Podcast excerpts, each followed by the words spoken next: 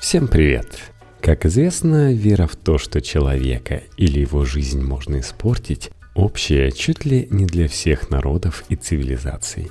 И не нужно считать, что в России это осталось где-то в глухих деревнях на задорках мира, рядом с водяными и кикиморами. Мы избегаем числа 13, не посмотреть в зеркало, когда возвращаемся, стучим по дереву, сплевываем через плечо и побаиваемся черных глаз не просто так. Прокляты, но не забыты. Как в России верят в порчу и причем здесь икота. Текст Ивана Белецкого для Knife Media.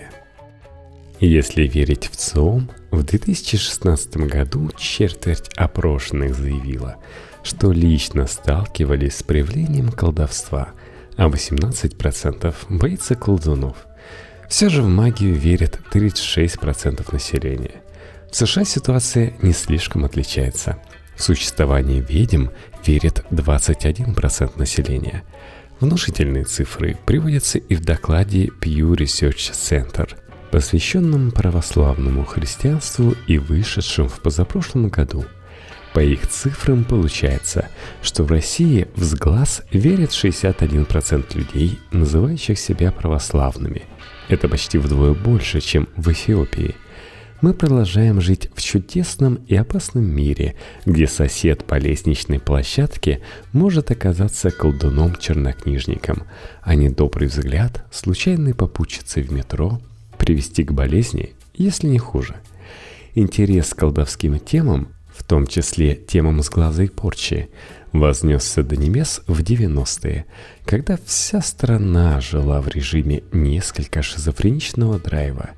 Кризисы вообще способствуют популярности альтернативных способов объяснения мира, и к середине десятилетия чуть ли не у каждой семьи можно было найти в знакомых какую-нибудь бабку, целительницу или экстрасенса – я в раннем детстве плохо спал, кричал по ночам или что-то такое. В то время моя мама общалась с одним парикмахером, у которого была знакомая экстрасенс. Было велено посмотреть в моей подушке. Подушку распороли, и в ней оказались сшитые треугольные лоскутки. После их извлечения я вроде бы стал спать нормально. Подушку привезли с дачи. Она была старой, то есть лоскутки предназначались вроде бы не мне. Иван – журналист 34 годика. Кстати, заметим, как советское, вроде как материалистическое образование не смогло искоренить того, что официально называли предрассудками. Более того, существенную часть паствы экстрасенсов составили вчерашние младшие научные сотрудники и вообще люди технических профессий – если задуматься, то ничего странного в этом нет.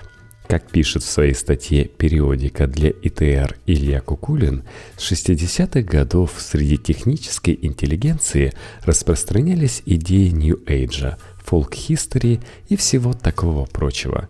Причем не в последнюю очередь благодаря научно-популярным журналам вроде «Наука и жизнь». Ну и в целом, интерес к телепатии, биоэнергетике, торсионным полям, геопатогенным зонам идет в первую очередь из этой среды, которая вообще-то должна была быть настоящим форпостом материализма. Фильмы о сверхспособностях в духе «Семи шагов за горизонт», официально изучаемые «Дар-не дар» Нинель Кулагиной, байки про Брежнева у Ванги и вот это все – Именно в терминах биоэнергетики и Нью-Эйджа городской человек последних десятилетий обычно и трактует сглаз и порчу. Это нарушение тонкой оболочки, разрушение биополя, дырки в ауре. Плюс, конечно, огромный пласт деревенского населения, где колдовские концепты и не думали умирать, перебравшегося в города. Бабушки сохранили в себе колдовской дискурс – часто удивляя более прогрессивных отпрысков каким-то уже почти инстинктивным знанием методик защиты от колдовства. Почему нельзя, чтобы на новорожденного смотрели чужие люди, где искать причины плача ребенка, как выявлять подозрительных родственников, как умывать лицо святой водой, зачем в косяк двери втыкать иголки? И еще масса подобных тонкостей. Моя сестра и ее муж после свадьбы нашли под матрасом венки из цветов. Отнесли одной бабке. Та сказала, что по мере того, как бы сохли эти цветы, в их жизни бы происходило всякое нехорошее. Ирина, 64 года, портной. Так что не стоит удивляться, что уже в 1989 году Кашпировский привлек к экранам вообще всю страну – Технически в исконных значениях сглаз и порча различаются. Сглаз – это вредоносное воздействие на человека, которое осуществляется часто даже без злого умысла и какой-либо специальной магической подготовки причинителя вреда. Вот просто есть такие глазливые люди, которым достаточно посмотреть, и все пойдет не так. Порча Причинение вреда обдуманное, с помощью специальных слов или ритуалов. Все эти знакомые многим заговоры по фотографиям или куклам на болезнь, на разлуку, на смерть, на нищету – частные виды порчи. Но сейчас термины «сглаз» и «порча» употребляются уже практически равнозначно. К примеру, меня сгладили – это навели порчу. По идее, порча опаснее классического сглаза – Здесь воздействие будет контролируемым со стороны колдуна или знаткова, да и методов воздействия больше. Узнала Надежда Ипатова об измене мужа не сразу, по косвенным признакам. Летом он начал привозить домой конфеты и угощать ее.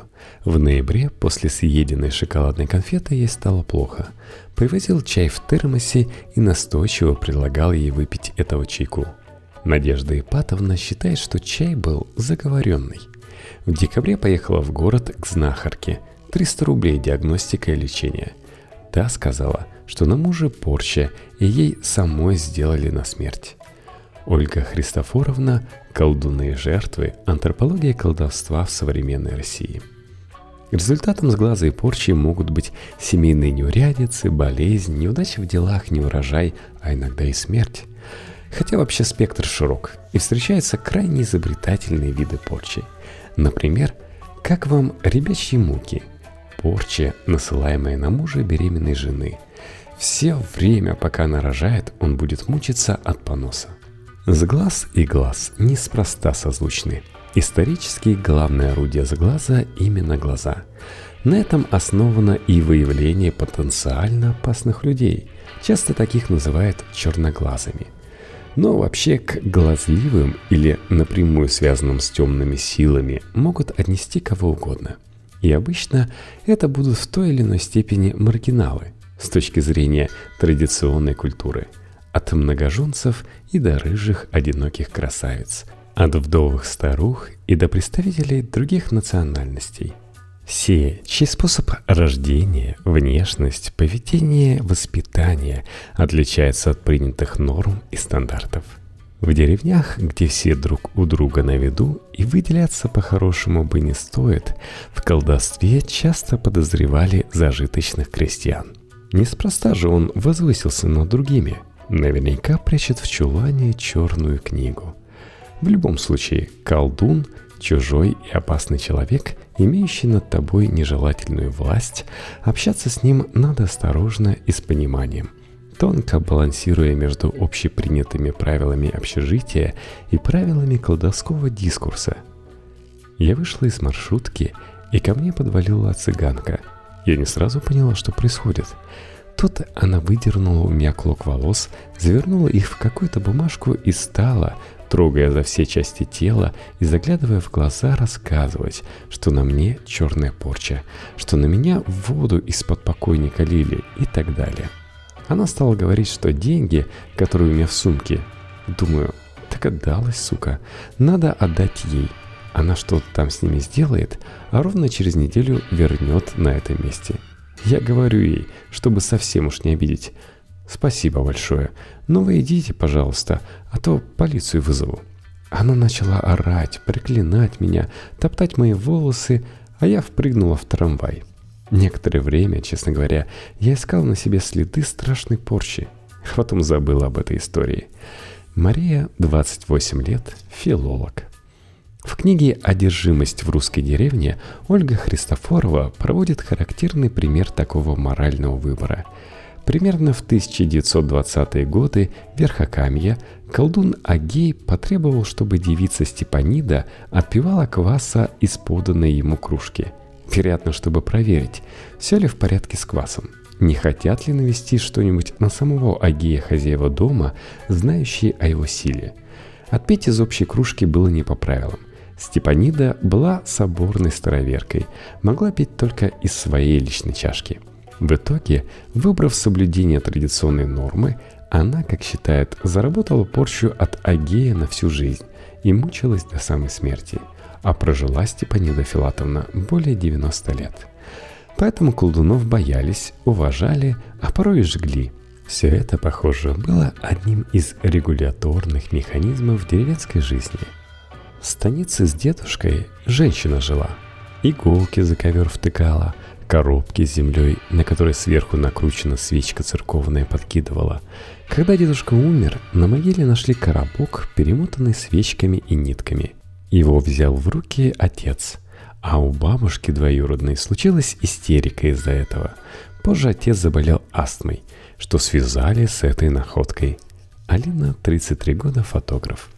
Сгладить можно не только посмотрев, а еще и словами или действиями – более того, как пишет Никита Петров в своей статье «Дурной глаз. Традиция, современность, интернет», в общем массиве текстов классический сглаз с помощью взгляда занимает более 10%.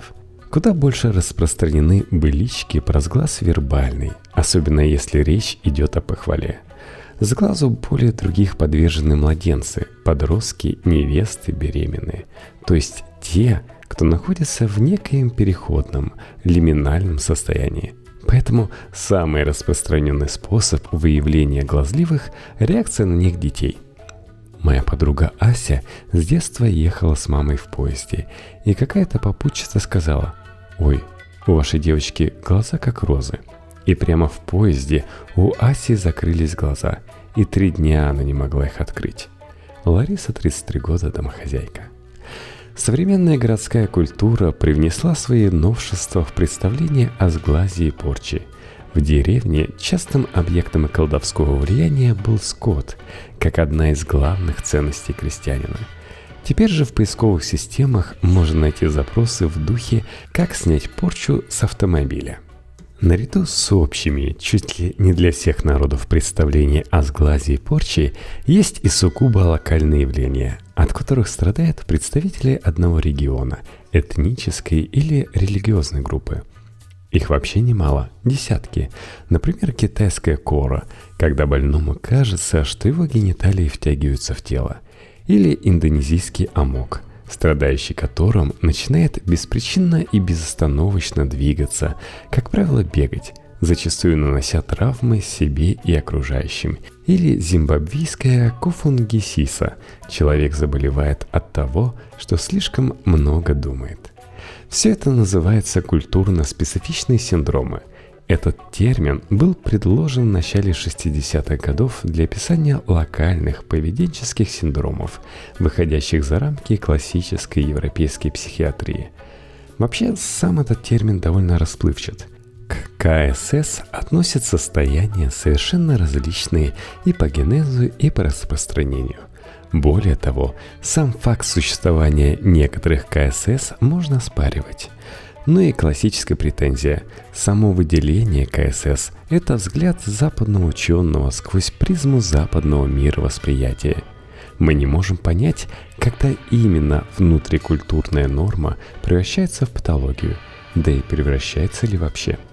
Актуальная база психиатрических заболеваний DSM-5 развивает представление о культурно-специфичных синдромах. Их называют тут культурными концептами дистресса – в документе упоминаются латиноамериканские нервы, индийский тхат, китайский шэньцзинь шуайджо, японский тайдзин кафюсё, камбоджийский кхял чап, гаитянский маладимун и уже упомянутая конфугисиса. Именно в череде культурно-специфичных синдромов мы имеем наиболее полно разработанные образы колдовской порчи. Это в первую очередь названный выше гаитянский синдром Маладимун – в эту категорию, кстати, отнесен и вообще сглаз. и наша родная российская икота, до сих пор иногда встречающаяся в деревнях в Пермском крае, Республике Коми, на северо-востоке Удмуртии, в Архангельской области. Икоты в DSM-5 нет. Такая икота еще ее называют пошибка, а в традиции Коми Шева – это не та икота, которая начинается, если запихиваться едой в сухомятку. Скорее она близка к кликоте, к лягушничеству – Икота – демоническое существо и одновременно название состояния, которое возникает, если она попадет в организм человеку. С точки зрения науки, икоту, как и некоторые другие КСС, принято объяснять как разновидность стартл-рефлекса – гиперрефлекса на внезапный стимул. В качестве примеров такого стимула обычно приводят громкий резкий звук или изменение температуры – но в некоторых случаях стартл-рефлекс может проявляться из-за волнения или плохого самочувствия. Ответом на стимул может быть гиперкинезы, выкрики и так далее. Проявление икоты куда сложнее – так что стартл-рефлекс – это не единственная версия. Некоторые исследователи связывают икоту с другими расстройствами – диссоциативными, трансовыми – в советское время икоту пытались трактовать как психогенный истериоипохондрический синдром, что-то наподобие синдрома кандинского клерамбо. В общем, пока что тело довольно темное, и проблема тут во многом как раз в ограниченности понятийного инструментария психиатрии. Иными словами, и традиция, и медицина понимают икоту как болезнь, но совершенно по-разному – для традиции болезнь – это иметь икоту, а для медицины – думать, что ее имеешь. Ольга Христофорова «Одержимость в русской деревне». Согласно народным верованиям, икота насылается колдуном, который выращивает ее в березовом туиске.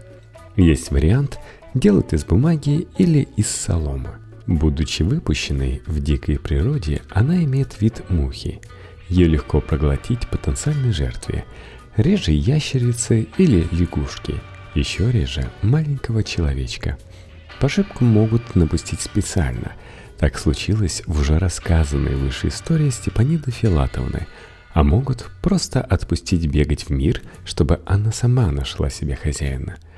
Как не подхватить пошибку, тоже целый свод крестьянской нормативной мудрости, перечень табу – Нельзя проходить между близко стоящих столбов, нельзя проходить под перекладинами, на напиток перед употреблением надо подуть.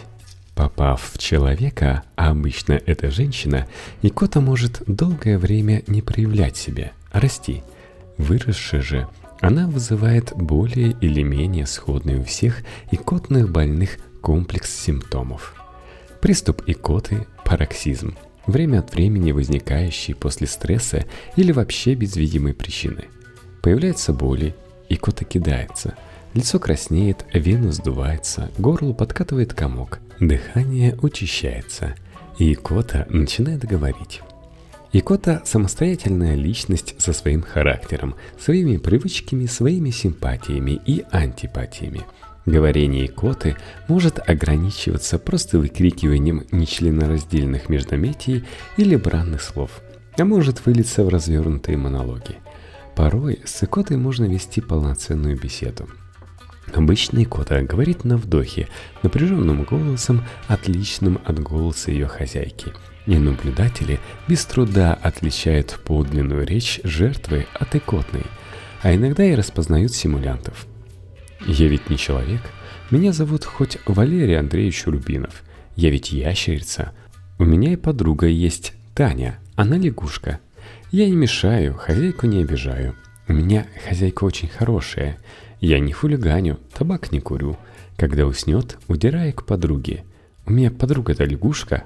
Уснет, я иду. Хоть пруга, хоть что. Однажды чуть не убил меня ветер. Монолог Икоты, фильм «Цвет папоротника» 95 -го года. Да, часто Икота бывает настолько персонализирована, что у нее есть собственное имя. Иногда в этом аспекте, как оно бывает в народной культуре, смешивается страшное и комичное.